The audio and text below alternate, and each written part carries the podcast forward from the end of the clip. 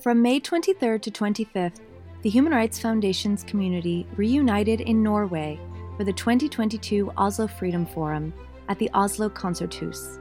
Guests from all corners of the globe joined together to discuss the year's most pressing human rights issues and to brainstorm new ways to expand freedom worldwide. This year's theme, Champion of Change, represented a strong, scalable call to action for our community, inviting our audience to act and advocate on behalf of activists who are themselves champions and their causes. At the Oslo Freedom Forum, we realize that everyone has the potential to affect change, either as a champion on an individual level or as part of a larger movement. Welcome to Dissidents and Dictators, a series of conversations by the Human Rights Foundation dedicated to exposing and challenging authoritarianism around the world. This episode was recorded during the 2022 Oslo Freedom Forum, a global gathering of activists and dissidents united in standing up to tyranny. Since 2009, individuals have come from across the world to educate, share, and inspire at the Oslo Freedom Forum. You can watch this programming and more on the Oslo Freedom Forum YouTube or Facebook pages. Hi, everyone. Thank you so much for joining us today. Um, we're thrilled to be here and having this panel discussion. Um, just a brief introduction to myself before we move on to the incredible panelists that are with me. Um, so, my name is Amy Ray. I am the managing director of North America for the Freedom Fund. We are a global NGO working to end modern slavery. Um, we do so through identifying and investing in the most impactful frontline organizations. And when I say invest in, I mean that both financially and in supporting them in scaling um, and in networking with one another. I also just want to take a moment to define what we mean when we talk about modern slavery, because we are talking about modern slavery today. Um, so when we use that term, uh, think about things that are uh, that qualify under extreme exploitation. So that means labor trafficking, sex trafficking, forced labor, child labor, bonded labor, state mandated forced labor, and forced marriage. Um, so today I have the honor of being joined by some incredible panelists, and we are here to talk about the intersection of authoritarian regimes and modern slavery, because these two things are both systems that impede personal freedoms. Um, and we think it's really important to highlight both the history and where we're at and how we've gotten to this place. Um, so I will be the moderator today, and uh, we'll take you through a bit of discussion, and then we'll try to have a few minutes for Q and A. But if we don't get those few minutes, you can always talk to us afterwards. Uh, so, with that, I'm going to hand off to each of the panelists to introduce themselves. Um, and I'm going to start with Jessie Brunner, who is on screen uh, to introduce herself. Hi, Jessie. Hey, Amy, thank you so much. I hope you all can hear me okay. I'm so sorry um, that I'm not there in person, in part because I'd much rather you see my face at its normal size and not at this giant size. Um, but I unfortunately um, am ill and stuck in Iceland. Not the worst place to be stuck, definitely, but close, so close and yet far. Um, so I'm Jessie Brunner. I'm the associate director um, and director of human trafficking research at the Center for Human Rights and International Justice at Stanford University. Um, I've been researching uh, issues related to those you just highlighted, Amy, human trafficking, modern slavery, severe labor exploitation for about a decade. And I was really initially drawn into this space um, to better understand conversations around the lack of data that we had to understand the problem. Um, and that really helped me understand that that a lot of the time um, it was more that we weren't asking the right questions as a field um, as much as we didn't have the necessary information to answer those questions. Um, so I come at this work with um, a pretty interdisciplinary background. I actually started as a journalist.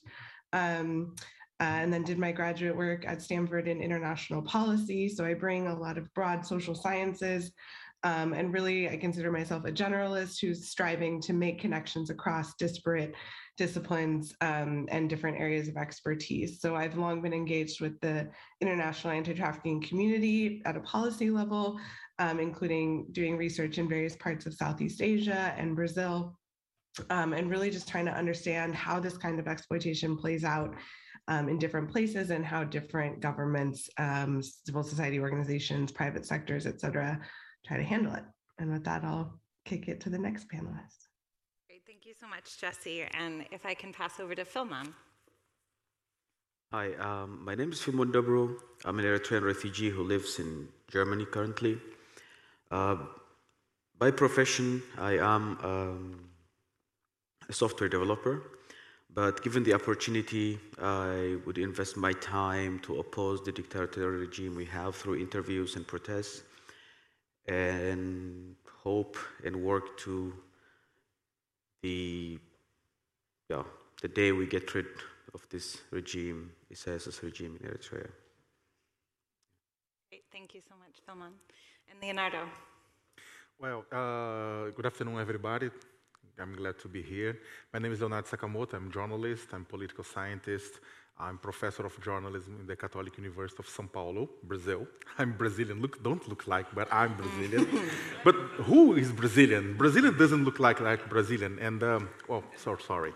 Um, well, I'm the general director of the NGO Reporter Brazil that was founded in 2001 by investigative journalists and. Uh, our specialty is tracking down supply chains, is discover who is responsible for slave labor in human trafficking. Since 2001, we, trafficked, we tracked more than 2,000 supply chains showing that goods produced with slavery, human trafficking, environmental damage, traditional community attacks is directly connected with the national and international market. And uh, I, between 2014 and 2020, I was trustee on the board of the United Nations Fund for Contemporary Forms of Slavery.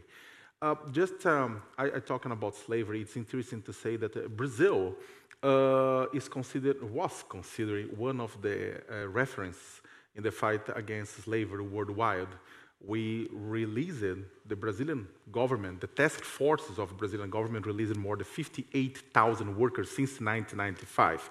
I say, I said was because now we are under the government of uh, President Jair Bolsonaro. I believe that you, you heard this name several times. He's destroying the future of everybody. And, uh, um, this, is, uh, and this is complicated because he's changing the, the, the, this uh, proeminence that Brazil had in the fight against slavery, not the fight against slavery just, but the environment and so on. And uh, now we are facing tough times. Thank you so much. Uh, thank you, everyone, for introducing yourselves. Um, so, I want to start us out with more of a, a, big picture, and I want to start by asking you a question, Jessie. Um, so, with your researcher hat on, when we look across the world and across history, I'd love to hear from you what the relationship is between authoritarian regimes and modern slavery, and also how can authoritarianism encourage or likewise inhibit attempts at addressing human trafficking and forced labor? Thanks, Amy. So, um, when I hear this question, I think a lot about what are the elements that really define and foster authoritarianism, and how do those map on to what we believe to be the drivers of modern slavery and similar forms of exploitation. So, um, sort of the list that I come up with um, that I think is pretty well agreed on is usually intense civil or interstate conflict, low uh, economic development or GDP, weak institutions, high levels of corruption, um, and restrictions on press and or weakened civil society. So if we then look at the top 10 countries with regard to prevalence of modern slavery, according to the latest statistics from Walk Free, um, we will note that these are all authoritarian regimes. We have places like North Korea, Central African Republic, Mauritania, Pakistan, Cambodia, Iran, etc. Um, so the, the other thing we note about these places, though, in addition to them being authoritarian, is that they're also largely marked by civil conflict. Um, so it's not surprising that in the case of conflict, we're going to see other challenges emerge when you have such a disruption to, or maybe even a complete dismantling of the rule of law as well as maybe physical damage to critical infrastructure, limited access to education, healthcare, food and water, et cetera. Similarly, um, when we try to understand what are seen as the drivers or push push and pull factors of human trafficking and similar exploitation, we see a lot of these same issues: corruption, poverty, conflict. Um, and so it really makes sense that we see a connection there between authoritarianism and and this exploitation. Um, for example, we see these conditions coming together in especially devastating ways in places like Eritrea, which I'm sure Filmon will discuss in more detail shortly. Um, Eritrea happens to rank very low, um, if not the lowest, on various sort of rankings of democratic governments. Um, but obviously, not all those conditions are going to be met in the case of every autocracy. We have notably the wealthy Gulf states like Saudi Arabia and Qatar um, that don't suffer from um, the low GDP issue, um, but still have significant issues with, with human trafficking. We also might have authoritarian or authoritarian leaning states that have very strong government institutions um, but it's really just a matter of what leadership wants to prioritize and what um, issues they're putting, using their political will towards combating. Um, so, I mean, strong, strong um, governments can actually uh, create a lot of problems, say, in really limiting migration in ways that is discriminatory or makes it difficult to find safe working conditions. Again, restricting the press or surveilling their citizenry. Um, this can this can go all the way into sort of state imposed forced labor, as we see prominently in places like North Korea and China. Um, um, we've heard a lot, I think, lately in the international community about the situation of the Uyghurs in Xinjiang, for example. Um, but likewise, if we look at China, we've seen how, in some ways, those strong institutions that the West might consider normatively weak um, have actually proven functionally strong with regard to, say, um, encouraging economic development, which has lifted millions of people out of poverty, um, which we could see as positive in discouraging modern slavery, but at the same time, again, can be used in ways that are very repressive to the population, um, such as such as really dep- um, heavy deprivations of privacy uh, related to surveillance, which then affects people's access to services. Um, similarly, in a place like Cambodia, we can have really effective anti-trafficking advocates high up in the government, such as um, with the, the head of the Ministry of the Interior now.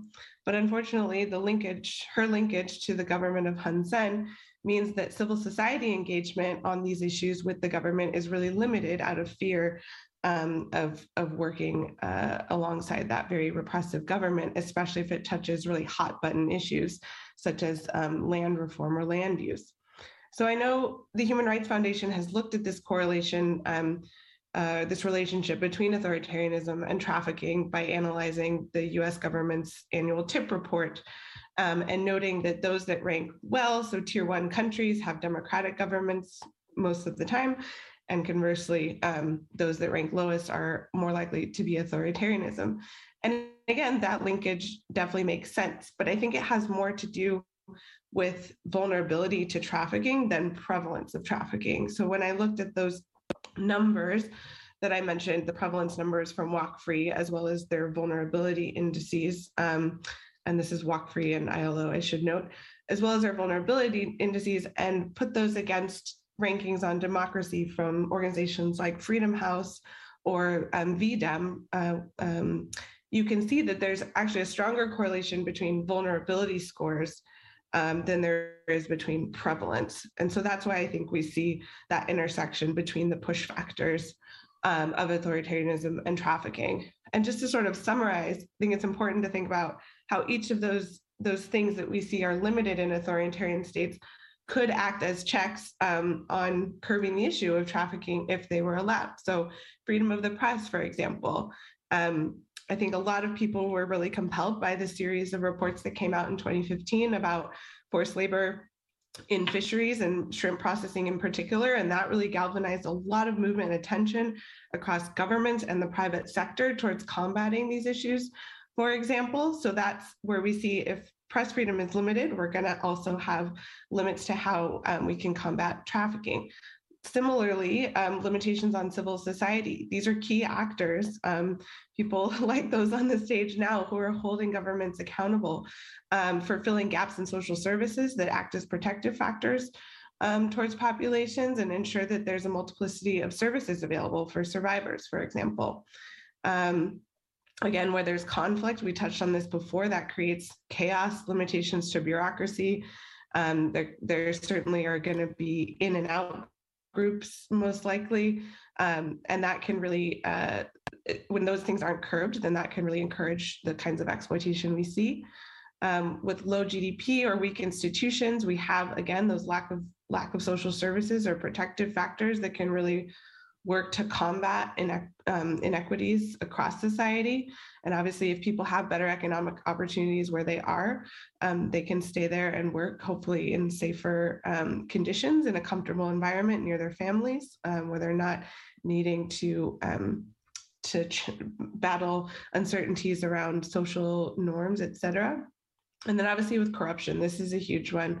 Um, we can have the most excellent counter trafficking policies, but if the day to day operations are not are not mirroring those policies, um, which is always going to be a challenge because there's money to be made, um, then we're going to continue to see these problems. Amazing. Thank you so much, Jessie, for taking us through, um, I think, the broadest uh, question that we have really making those linkages between how authoritarianism uh, really encourages modern slavery and how those vulnerabilities are really uh, created and, and given, given life in authoritarian regimes, whether or not the modern slavery uh, starts to pick up. So I'd like to take us from the bigger picture down to a more personal experience. Um, and Philmon, I'd love if you could tell us a bit about your experience and the role of the Eritrean government in exploiting its citizens?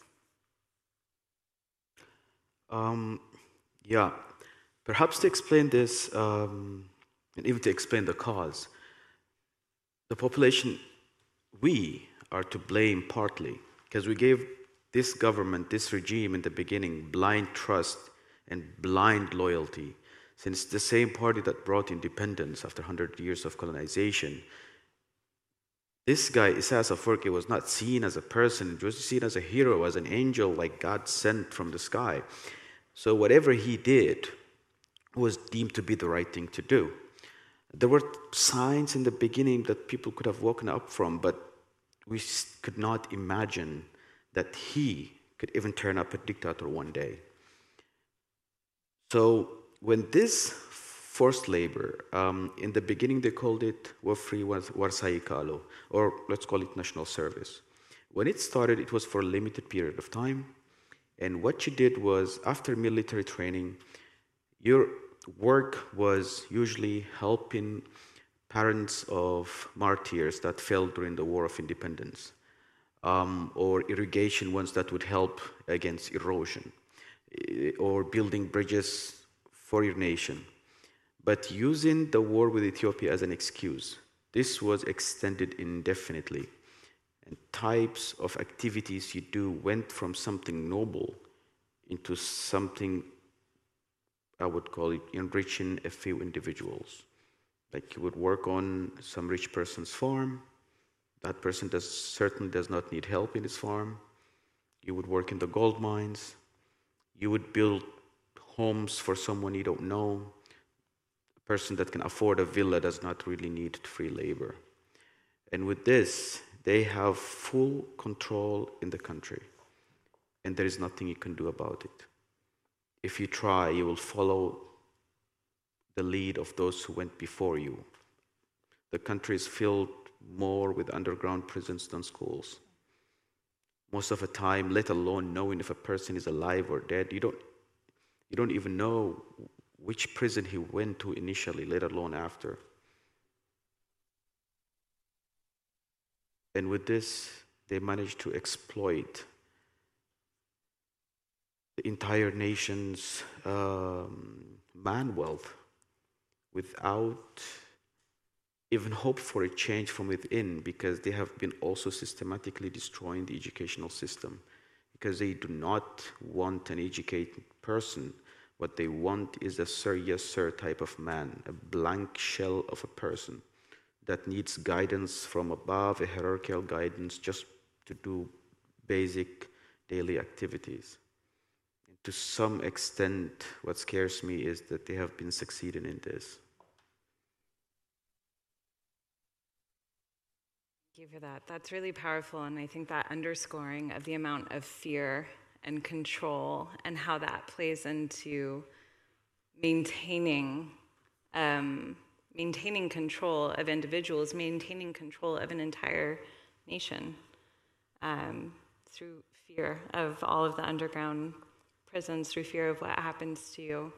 Um, and that's, that's what we know to be true of slavery that we've learned about the transatlantic slave trade or any of the slavery that's uh, persisted into today that has its links into that. Um, so thank you for sharing that. Um, Leonardo, we'd love to hear from you um, about the authoritarianism, the legacy of authoritarianism um, that lingers even after a shift to democracy.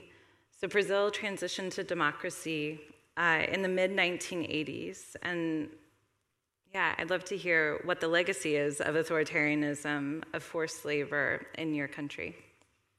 Well, thank you for the question. Uh, I will follow the script because I talk so much, and then four minutes will not enough to, to answer that. And uh, well, sorry for that. But it's impossible to understand the violence involved in the process of enslavement of rural workers in Brazilian Amazon without understanding the role of military dictatorship that ruled the country between 1964 and 1985. Forced labor was widely used as an instrument for the occupation of the Amazon in an effort led by economic and political powers at that time. Although there are no official figures, Researchers estimate that up to half a million workers were subjected to debit bondage in, in that period there in Amazon. The military dictatorship justified its actions by claiming that if Amazon were not occupied, the region would be transformed into an independent country by the invasion of rich nations. This same paranoid is reiterated today by President Jair Bolsonaro, who considers himself a direct heir to the dictatorship period. In truth, the dictatorship uh, wanted to usher capital and ally in the 1964 coup d'etat to explore the region. In order to do so, it needed first to ensure that cheap labor was available there. Therefore, Brazilian authoritarian government implemented a policy to deliberately provoke a migratory flow into the area, into Amazon. The working, the working poor were, were told that a new El Dorado was be found in the middle of the jungle only to become cheap labor for the large farms and large plants and large mineral extractive projects. In fact, when this new workforce arrived, they were placed in small settlements without any support to produce, leaving them no option but work for other people, sometimes for free. During the dictatorship, the government systematically censored slave labor complaints, of which there were many. In 1970s, the Catholic Church managed to bring accusations here to Europe about slavery on a farm belonging to the German company Volkswagen in the South, in the South Amazon. This was the first case of slavery in Brazil that managed to break through the censorship and gain international repercussion. This standard of behavior prevalent in the dictatorship continues this day, not only in the Amazon, but in also the rest of the country. There is an anachronistic portion of rural producers with strong representation in Brazilian parliament that still dominated their region's politics. As a result, they were largely free to act in any way they see fit to protect their interests. For example, I have interviewed some workers over, uh, over a course of a rescue operation in Amazon some years ago. They said to me they have been living in a settlement, but because the government never provided resources and infrastructure, the solution was to seek work in deforestation on a farm, where they subsequently been enslaved. The violent model provided by the dictatorship, where no decision was ever questioned, has been followed for decades in Amazon. There, were, there are stories of workers who were afraid to flee the farms and report the slavery to local police because policemen working for the farms would bring the fugitive back. Today, this violence is felt through the blurring in the line between public and private spheres in the region of Amazon to ensure the rights of big business and to restrict those of workers. Thank you so much for that. And that um, really speaks to the linkage between of profit for companies, for, for the private sector, also for political regimes, and how that uh, plays a part of plays its part in the violence and the force um, that's used to get people to um, to work for them for free uh, in order to maintain that profit. Um, so, Jessie, forced labor is by no means unique to authoritarian countries. And I'd love to hear from you why is it, and in what ways do we likewise see modern slavery occurring in democratic countries? Thanks, Amy. Um, I think this question really forces us to remember that the issues that we're talking about um, revolve around inequities in power structures, um, meaning that certain groups of people are choosing to wield their position of authority or power in a way that abuses or exploits another person's rights and freedoms. And those power structures are not just political, they can be social, cultural, religious, economic, etc. Um, we must also remember that the proliferation of democracy across the globe, seen as a more legitimate and representative form of government, um, excuse me, has in a lot of cases not been accompanied by meaningful efforts to actually tackle the challenges that it takes to be a democratic country, such as those tensions between equality and liberty, um, the tyranny of the majority, and just sort of the general overwhelm of the political process that can take place amongst the populace, whether that's genuine or manufactured. Um, and I think, as Leonardo really um, perfectly encapsulated, when countries transition from authoritarianism towards democracy, that process is very complicated and often prolonged and marked by ebbs and flows of progress and backsliding. Um, and I think we've seen a number of examples of that over the last few years. The US is certainly not an exception here. Um, but we look to places like Myanmar, Ethiopia, or Afghanistan, for example, um, which I think a lot of folks have been thinking about, particularly recently. Um, but I'd like to draw on a quote here from W.B. Du Bois, um, which who reminded us that, quote, a system cannot fail those it was never meant to protect. And I realize that the premise of this panel is when systems fail, but I also think we need to consider the idea of what happens when systems work but those systems enshrine discriminatory policies that can facilitate or even encourage various forms of modern slavery, um, including forced labor. And I'd really like to just shout shout out Freedom Fund, um, Amy, and I also saw your colleague Nick there um, earlier, because um, I think you as an organization are really doing work that looks at those systems that allow um, slavery to persist and thrive. Um, but here at the moment, I'm thinking about countries that often score highest on some of those um, rankings I mentioned earlier in terms of consolidated liberal democracies and lowest with regard to prevalence of trafficking or vulnerability to modern slavery. Um, these are uh, generally wealthy countries marked by generally peace and strong institutions, relatively free, free press, and a vibrant civil society. Um, uh, strong political will, high levels of resources, et cetera, including to respond to modern slavery. But the reality is that the prevalence of modern slavery in these highly developed, high income countries is higher than I think we previously believed. And this is where we really get back to those power structures. Um, perhaps it's not the government in the ways we discussed earlier when talking about authoritarian regimes, but it could certainly be argued that the allegiances that we see between, say, industry um, and politics via billions of dollars spent annually on lobbying, um, for example, for example, is simply a higher form of corruption um, that we can't necessarily divorce from these realities of exploitation. Um, I'm thinking here, how might we compare the outsourcing of electronics below the cost of production to factories in Malaysia um, where they cannot they can't possibly afford uh, safe working conditions and decent wages when you're not even paying the full cost that it takes to produce a good Um, how does that compare with the case of, say, a police officer in Cambodia who accepts a kickback from a local criminal network to turn a blind eye to a situation of exploitation of this sort? Um, though, to be honest, I've seen plenty of cases in Cambodia where the actual issue is that police officers have to pay for their own fuel um, in order to do investigations, which is obviously a large disincentive for chasing down complex cases. Um, so I think we need to, to take these kinds of things into consideration.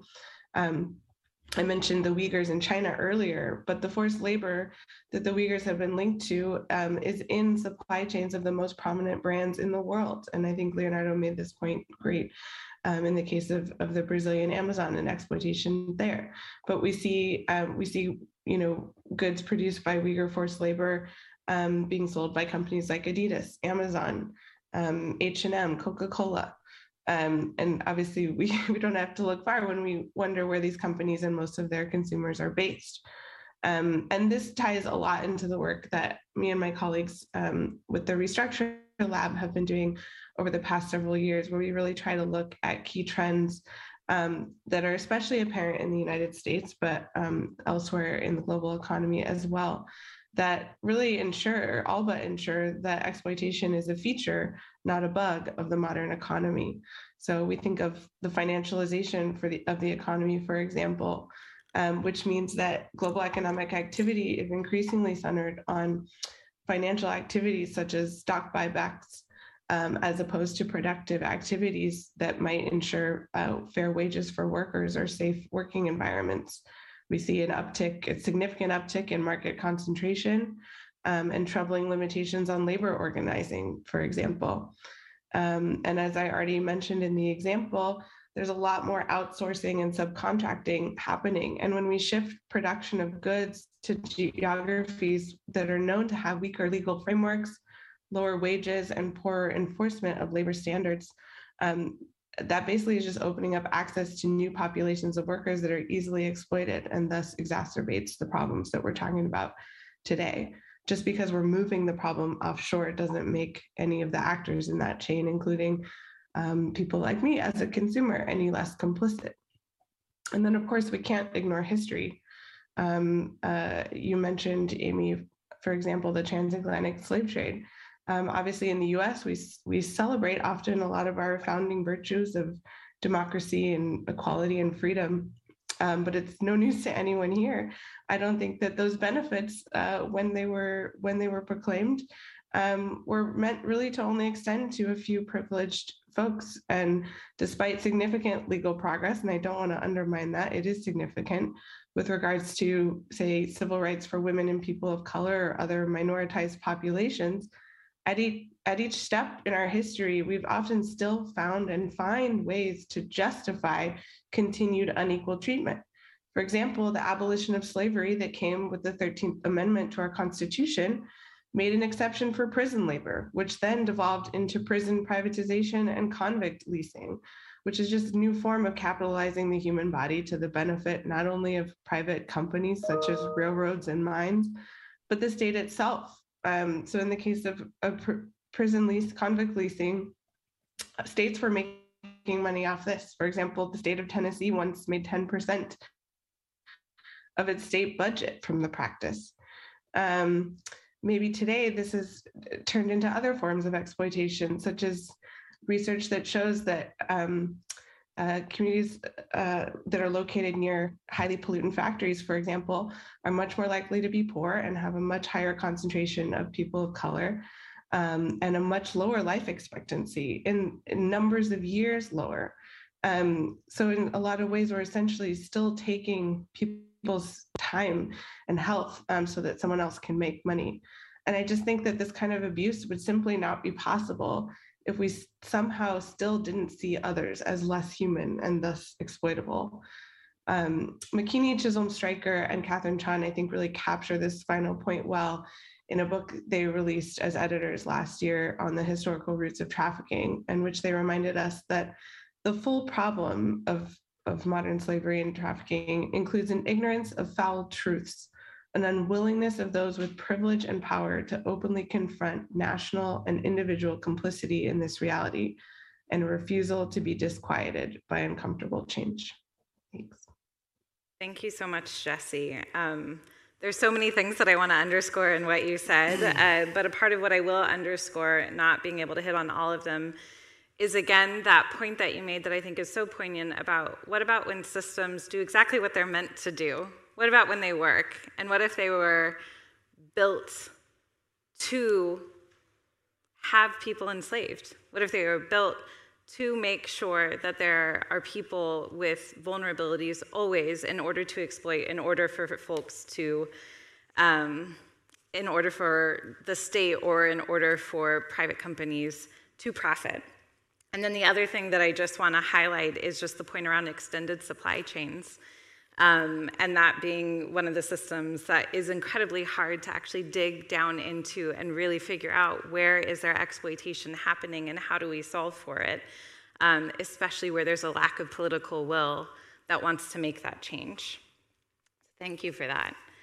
Um, so moving over to Filmon, Eritrea remains a dictatorship, as, as you've talked about. Um, can you tell us more about how forced labor fits in with other oppressive tactics used by the government to control the population? And also, for those of you who flee, what sort of risks do you face? Okay, um, perhaps something that I also wanted to mention um, is also part of the labor force is the outside factor, the enablers. It's one thing to have a dictator that doesn't care about his people, and then you have these foreign companies that hail from democratic countries with democratic values who exploit this situation, knowing full well this dictator doesn't care about his people and yet still participate. They always have this excuse that we do pay our employees, but as long as that employee lives and breathes in Eritrea, you can give him a sack full of gold. It will just take a few meters for him to be forced to give it up. Um, you don't really need to have research to know what's happening in Eritrea right now. It's an open secret. Um, when it comes how he controls people, even in diaspora, people are not completely free because you usually have someone back home. One use um, critical point they use is the control of the embassies. Normally, any citizen of any nation you need your passport, you just go to your embassy, fill out a form, you get your passport because it's supposed to serve you. In our case, it's different. In our case, it's a nightmare. I, I would never do that. I would never set foot in an Eritrean embassy as long as it's controlled by this regime. The first thing they do is they make you pay 2% of whatever income or imagined income that you had ever since you left the country. Now, this is hard by itself, but it's not even as bad as the next one. The next one is that you need to sign a false confession before you even ask anything. And that false confession is that you state that you are a criminal, that you have committed a crime by living Eritrea the way you did. And anytime it sees fit that this regime will punish you in whatever way they want, and you sign it. Even if they manage to kidnap you and take you away back to Eritrea, even in a court of law, they can still say that you signed this willingly. And third, which is even hmm, more dangerous for us, is that you have to provide collateral. Collateral not in a sense of money or property, but rather, since they cannot completely control you here, they need a person as collateral back home. So, say you need a document that a German, a French, or a Swedish government demands from you. You go to the embassy, you give some, someone's name, and that person needs to show up and say, Yes, I'm the guarantee.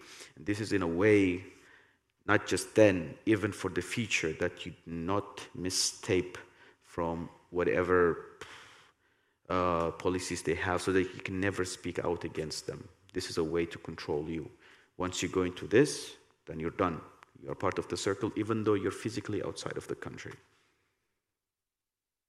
Thank you so much for that. And I think the, the things that I really want to uplift in what you said um, are firstly the enablers, the outside forces, um, which, which gets to the second point of the fact that there's still so much control and so much fear even after you get out of this situation, even after you flee um, from, from the oppressive government, that you still have to be in fear of your life and of your loved ones' lives, and how much that does to control what you're able to do, how you're able to speak, um, and how much that fear is necessary in order for them to continue, and in order for the narrative to not shift, I suppose, for, for the outside individuals, uh, for in, people who get out, and also for private actors um, because if you're not allowed to speak up, then, then private actors can't be held accountable necessarily. Um, that's really powerful. Um, so we've been focusing a lot on the role of the state so far. And as we started to just talk about, we know that when it comes to modern slavery, a majority of exploitation happens in the private sector, so including in global supply chains. So, Leonardo, based on your experience as a journalist, uh, what is the role of the private sector in propping up or reinforcing authoritarian regimes? And how does this affect human rights abuses carried out by companies? Well, um, talking uh, taking an example of Brazil, in the case of, uh, of my country, the 1964 coup d'etat took place by the militaries, militaries, but with strong support of businessmen uh, who were unsatisfied with government projects that aimed to meet demands of peasants and workers that time, during the 60s. Once the coup, the coup, was successful, this group not only obtained the freedom to carry out its agenda in both legislative and executive powers, but it also managed to repress unions and civil society organizations. Many workers' leaders were silenced, through imprisonment, torture, exile, or assassinations. It's no, it's no wonder that former President Lula da Silva rise to prominence on the national stage begins to take shape when, then still a union leader, he leads a major workers' strike in the state of São Paulo, the richest in the country, in 1980, resulting in his arrest by the dictatorship it's worth remember that in authoritarian regime, labor rights are a matter for the police and not for unions. History found a way of repeating itself in 2018 when sectors of the economy, namely a portion of the agribusiness and the finance sector, expressed open support for then for then presidential candidate Jair Bolsonaro, who presented a plan to reduce environmental and labor rights and cut out measures that punish slave labor practice. No, I'm not kidding. I stopped the reading, but not kidding. It's explicitly stated in the plan of government to reduce the protection of slave labor, the, the fight against slave labor. For Minister of, uh, of the Economy, Bolsonaro picked Paulo Guedes, a man who has expressed admiration for the Chilean dictatorship under General Augusto Pinochet, praising the ultra-liberal policies that were implemented in the South American neighborhood of Brazil at that time.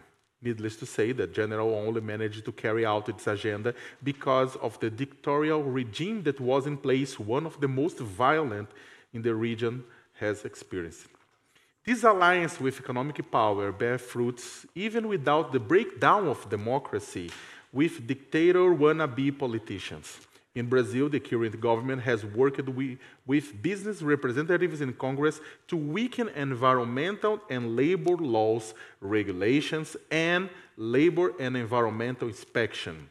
Today, Amazon is facing records of burns and deforestation, as everybody here is following in the social media. Of the more than 2,000 supply chains that we have tracked since 2001 at Repórter Brasil, most of them are connected to large companies inside and outside the country, which is not surprising given that these are commodities that are consumed all over the world.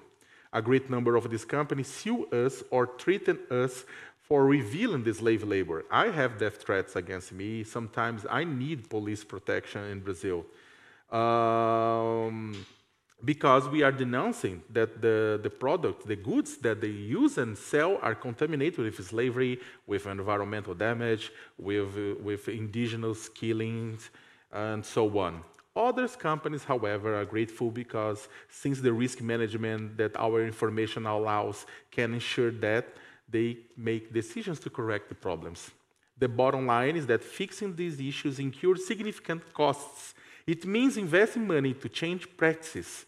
And there are companies that simply do the math and find it cheaper to support bad governments, what is business as usual, and nothing changes. Even because at the end of the day, in Brazil, slavery is not a matter of evilness, but a matter of seeking easy profits on a church of competitiveness. Thank you so much for that. That also continues to underscore the role of both private corporations and authoritarian regimes in making sure that forced labor can continue to happen for profit. Um, I was just really struck by the comment that you made about being sued for revealing slave labor and having death threats by companies because of that revealing. I think we live in a time where we think more people are going towards uh, transparency. People want, like consumers want to make sure that we're buying products that aren't from forced labor, and we think that companies will move in that direction a little bit more easily because so many consumers want that. But to hear that that is continuing to happen, those lawsuits and those threats, just reminds me, reminds us of how real the desire is to have cheaper labor, cheaper goods, um, and doing anything to get that. So, the last question that is for all of you as we wrap up, um, and this is just a, a quick, a quick round of answers. Um, I'd just like you to answer one, one question, which is what is one thing that the international community can do to address forced labor in authoritarian regimes? And I'll start with you, Jessie. Thanks, Amy. I think at a normative level, we really need a shift in how this problem is conceptualized, moving from the idea that it's bad actors operating in specific conditions to one in which we're looking at broader systems of discrimination, marginalization, and abuse. Likewise, how it's talked about, moving away from heavily extrapolated statistics and sensationalized stories towards more nuanced, localized, contextualized anti trafficking approaches based on geography, demography, economic sector, et cetera. Um, and then, of course, I think there's a lot we can do in sort of how we vote at the polls and with our wallets as consumers or maybe even shareholders. Um, so, those that can, I think, advocating in their home governments to really um, push for mandatory human rights due diligence policies for companies that operate in their jurisdiction, um, as well as addressing anti competitive behavior through perhaps antitrust reform and financial market regulation. Um, if you have money invested in the stock market, anywhere, um, please push on your investment firms to, to think about how to establish reliable and comparable metrics for how we actually evaluate companies across social issues and set clear standards for where and how they operate with stringent clauses around forced labor based on a solid understanding of the risks that align with the current research. Um, and I'll pass it back. Thanks. Great. Thank you so much, Jessie. And Filmon? In general, I would say um, due diligence to understand that this forced labor does not usually happen the way you expect it. It can always be camouflaged by a normal process of business, but in reality, if you dig down, enough, you will find the slavery. Um, but in case of Eritrea, complete and full break of communication. That's what I, any kind of financial commitment in Eritrea, uh, especially beginning with the corporations, um, and even those educational funds that come. The majority of it will just end up in someone's pocket. An actual student or university student will probably see percentages of that. It's basically enabling the regime to exist. Well, just the same we had with COVID related lockdown, just lock the entire country down. No contact. That is the only way we can get rid of this regime, in my opinion, I would say. Thank you for that. It's powerful. And Leonardo? Well, first, uh, if slave labor is global and the trades of goods from slave labor is immediate, the fight against slave labor must be global and immediate too. International pressure, mainly from investors on companies and governments, is what yields results in Brazil today. And if we can move forward from a voluntary treat to a binding treat on business and human rights inside the United Nations, even better. At least eradicating slave labor and defending the future of Earth depends on how interested developed countries, the main beneficiaries of the global economic system, are in considerably reducing poverty in poor countries. This not depends only charity, but on the change in the business as usual way enslaving the environment and labor on the world's periphery and hiding these crimes in complex global production networks has never been acceptable, but now it can be exposed by civil society and the press. Thank you.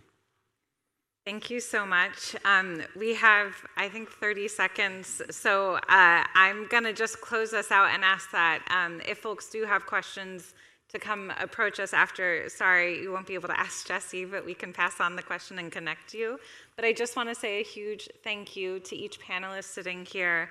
Um, it really is an honor to be sitting with you, and I've learned so much during the session, and I'm just really grateful your time for your time. And thank you, everyone, for joining. Um, we really appreciate the participation.